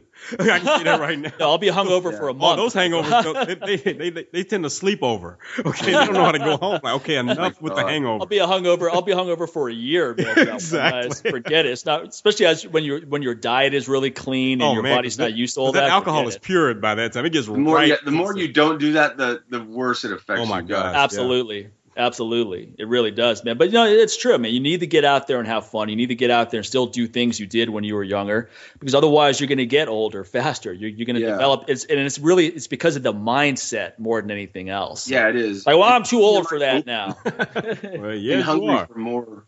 it's like Like- you are. exactly. To my, I still have that childhood curiosity, and I'm not giving it up. You know, so I said. Yeah. You know, being an adult sucks. you know, my thing is, Some, yeah, it does. it It's just like- sucks. It, they, it's like they're lying to you when they say, "Oh, wait till you grow up. You can't wait. You know, when I, you can't wait till you grow up. I can wait." Okay, Yeah. it's, it's, it's a difference between being a grown up and being responsible. I can be responsible, still have a child's mindset as far as that curiosity for life and that energy. You know, not being childish. You know, you can be childlike but not be childish, and that's I think that's where people end up losing it right there. They think like, Yeah. well, if I sit there and think about having fun, you know, that's not being responsible. The hell, is, the hell it's not. it's and, like then, and then that breeds a lot of a, a lot of overcompensation, right? Which is why a lot of these corporate guys, when they come to Vegas, what do they do? They go to Industrial Boulevard, where all the strip clubs are, Yeah. and they're not even getting lap dances. They're just talking to these girls like they're therapists about all their problems. Yeah. the reason why I know this is because the girls have told me that. I'm friends with Totally. strippers, but I mean it's. And I'm not saying going to strip clubs is a good or bad thing. If it, if it's fun for you, cool. But they're not going for fun. They're going because they have this compulsive desire to overcompensate for the rest of their life, and that's not healthy. Yeah, definitely. It's like, yeah, I'm And I, I don't know if they're if some people are searching for like a feeling of completeness or like through like getting like the right couch and the right just it's Yeah. like It's No, never it's gonna, true. It's never going to work. You can you can you can get all the stuff you want. That's the problem. But the Yeah. thing is, it's experiences that's going to make you feel like you're alive, man. And Yeah. going out and buying an expensive car or a couch, yeah, okay, you, you know, it may that that experience might last all of two seconds, but once you get it, you're just like, okay, now what? Okay, Yeah. and then they have It's to move on. They to have to move on to the yeah. next extreme thing. Like, okay, now I have this hundred thousand dollar car. I'm gonna just sit here and just go burning down the strip and see if I can get through the strip without hitting a car and blah blah. So you start putting other people Yeah. at risk. So you because Yeah. you're trying to find some type of excitement in your life. Well, Yeah. you're, you're, I mean, we're all dopamine organisms, right? Yeah. The neuro, neurochemical dopamine is what makes us want to go out there and get a reward, whether it's gambling or making money or working out. So we're all dopamine-driven creatures. The problem is, is that when you're you're overly reliant on that dopamine kick, it's like what Sincere said. Now you have to keep upping the ante to get the same for payoff. sure. Guess what? And You're no different than a crackhead now. You somebody just want to get that little 20 minute high and they want another rock. Guess what? You're the same way. You you become that that that dopamine junkie. Like Now, okay, now you're taking your life savings and putting it on a chip at the roulette table. Yeah, exactly. Because there's a thrill in doing it. There's a risk in exactly. doing that. But then when you lose it, like, wait a minute, I wasn't ready for that. You mean I have to go home with this? I have to go home and tell my wife that I just lost everything? Like, wait a minute, you want Yeah. excitement? That's gonna be exciting when you tell her that you just lost the house. There's Yeah, some man. excitement in Oh, yeah. that because she's probably gonna kill you. Sometimes I, I don't know if there, there's a part of people's minds that almost want to destroy what they create. it is. Yes, a lot of times it is, man. A lot of And times people are people are very self-destructive for a lot of reasons. I mean, we could talk for hours Oh, on yeah. that's a whole different show right there, man. Yeah, but I mean, I think some people they get success and somehow they don't feel like they deserved it. And that probably goes back to something, some childhood trauma Yeah, that hasn't the been resolved yet. Yeah, I'm always exactly. wondering what's the backstory on that. And I- now I they're never- trying to purposely screw themselves over. Mhm. So yeah, man. I, I I do notice that like before um I I got any success with what I do, so many people like just like cursed my lifestyle like or, or you know or my my dreams or whatever you know like you can't do this you have to do this. Yeah. this is the way like and I met a guy that um uh, fr- became a good friend of mine that basically like made me just realize that you can do anything in the world you want to. And like it you don't have to like take the route. And it's it's really i think you can do anything and it's just i i think people Yeah, that those, don't those kind haven't of role tried. model, those kind of role models models are so invaluable. You know, having It someone is. like what you said, because a lot, because we all get inundated with that. Get a job, play it safe. You you can't do this. That's not going to work. You know, we have so many people. That's I mean, I don't have people. Like, I don't have people like that in my life anymore because I won't let them in. No. If someone don't even don't ever tell me what I can or can't do. You know, someone who tries to come at me like that, you're going to Yeah, be told. that to won't. fuck- I don't know, Mike. yeah, That you're going to be told work. to fuck off real fast because I don't need to hear that crap. Yeah, I want to like, be around people that are doing incredible stuff where it's Yeah, and where I, people give you I talk to consequences. Sincere and I hear his enthusiasm, that increases my enthusiasm. You know, we talk It to someone like you, it does it does the same thing. So it's, it's it should be synergistic rather than, and you know, you also don't want to be the one guy. You don't you don't want to be the one guy out of people in your personal sphere that's actually making stuff happen, and everyone else is trying to feed off your energy. That's Yeah, also the disheartening. coattailers, you know. Yeah. Yeah. like, yeah, man, that's why I like being call around up Mike you. to feel. I'll feel better. It's like, look, Exactly, I'm not, not going to give you the same advice ten different ways. Exactly. You know, Yeah. Take the advice and go apply it, then come back. you know? Come on, Yeah, give me a progress They- report, okay? Don't come they back just until you've done something with it. have someone to complain. I don't know. It's weird. Like, yeah, they don't really want to make it better. Exactly applying it is. It takes a while to figure that out with a person sometimes too. Some people get a real kickoff from complaining. And when they realize that you'll give them attention for them to vent out their complaining, now it becomes even worse. Now they realize, okay, every time I complain, so and so gives me attention. So this is what I'm going to do. I'm, gonna, I'm just going to keep complaining because I keep getting what I want. Yeah, definitely. Like, I, I also like uh, with people like you know like condemning like or taking people's energy or saying you can't do this. I, re- I remember like always hearing like consequences or you're gonna be you you're just gonna end up on the streets or like yeah. if you don't like yeah. do this this and this to like have a good job like you, you know like I don't think that's what's gonna happen if you're motivated towards something. It's not like my you know my dreams to live in an alley like it's like if you have a dream you're not gonna you know you're not gonna end it You'll anyway. find you'll find a way to make it work. Exactly. Yeah, You're not, you're not gonna you're not gonna be someone. I don't I don't like all that fear based language either. So much fear It's like, if you don't do this, the, the, how's that's not going to work out? You're going to end up here. And this, it's like, what are you, Nostradamus? You're, You've got some crystal ball. You're telling me what's going to happen to my Thanks, future. Carnac. I appreciate it. always Like, look, Mrs. Cleo, keep your advice to yourself. Right? it's always because to make them feel better about not like Absolutely. not doing it themselves like there's oh, I no- haven't there's traveled nothing. enough. Yeah, there's nothing people who don't take charge of their lives hate more than is people who do take charge of their lives. oh, But, yeah. but I always say people. I always tell people like people like us. Why do we even know anyone like that? You know, I, I won't let people like that No. near me. They're not going to be my friends or Oh, my no, even my no. acquaintances. When I when I see that someone is like that, first of all, they're not going to want to hang around me because it's going to piss them off. You know, Yeah. and I'm not going to want to hang around them because they're going to piss me off. You know, so there's really nothing to build a friendship upon. Yeah. But, but you but you you do have to be sometimes sometimes people come off like they're success driven and when you get to know them it's all talk and then you have to Yeah. cut them out of your life. So sometimes people infiltrate your inner circle bec- under false pretenses. And then once you realize what the real story is you're like, "Okay, time to Yeah. cut clean, time to cut clean of this person." yeah yep. it's yeah sometimes it takes a while to, to figure out that of, of certain people and god you wish you never met but i mean yeah once you to a certain point yeah i it's it's awesome not knowing anyone like that anymore but i, I definitely remember them from a long time ago well, hey man, we know you're busy. You got to get going. Thanks for spending so much time with us. And what's where can people find out more about what you have going on in the pipeline now? I've got I just started doing a proper Facebook and um and I got an Instagram. Look up Gorilla Flicks. Um, I think it's Gorilla Flicks.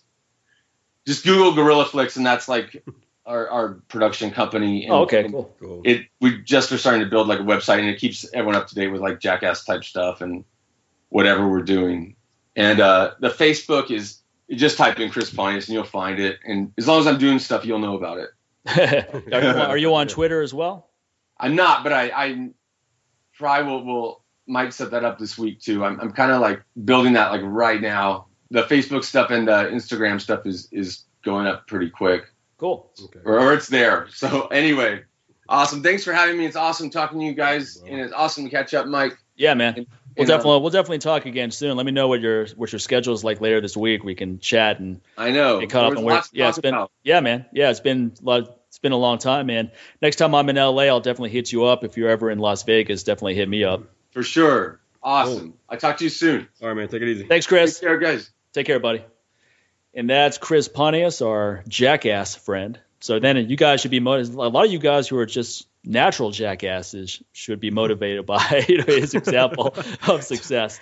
Now, you don't always want to be a jackass. And for example not giving us a, a, good review you know you've been listening to the show since episode one. You've never given us a review on itunes or stitcher. That's not the kind of jackass you want to be.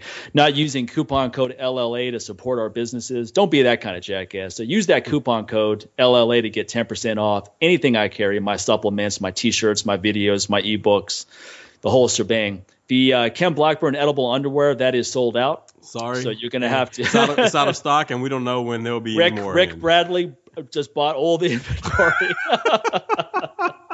Shout out to our friend Rick Bradley. He just wiped out that whole inventory. So uh, I'm sure he'll be posting about what he has plans to do with that. But uh, what can they get with your stuff? What can they use that coupon code with hey, man, that at your website, man? On just like on your site, anything that you can buy, you can use that code. So here's the thing: two websites, one code. MikeMarlar.com, NewWarriorTraining.com. Coupon code LLA works on both. Reviews, iTunes, Stitcher. It works on those as far as reviews. Share it, Facebook, Twitter, Instagram, Pinterest, all those. That's for social media. Find one of those things, make it happen, and therefore you don't have to be a jackass unless you're going to get paid to be a jackass and still share it and still do those things. okay, so there you yeah, go, and then folks. You have to realize Chris is a cool jackass too. He's a professional jackass. Yeah, yeah, exactly. He's a nice jackass. that makes all the He's difference. He's a jackass by trade. Some of you are just acting like amateur jackasses. Get paid, man. oh man, All right, everybody, have a good one. Wrap it up. Take it easy, folks.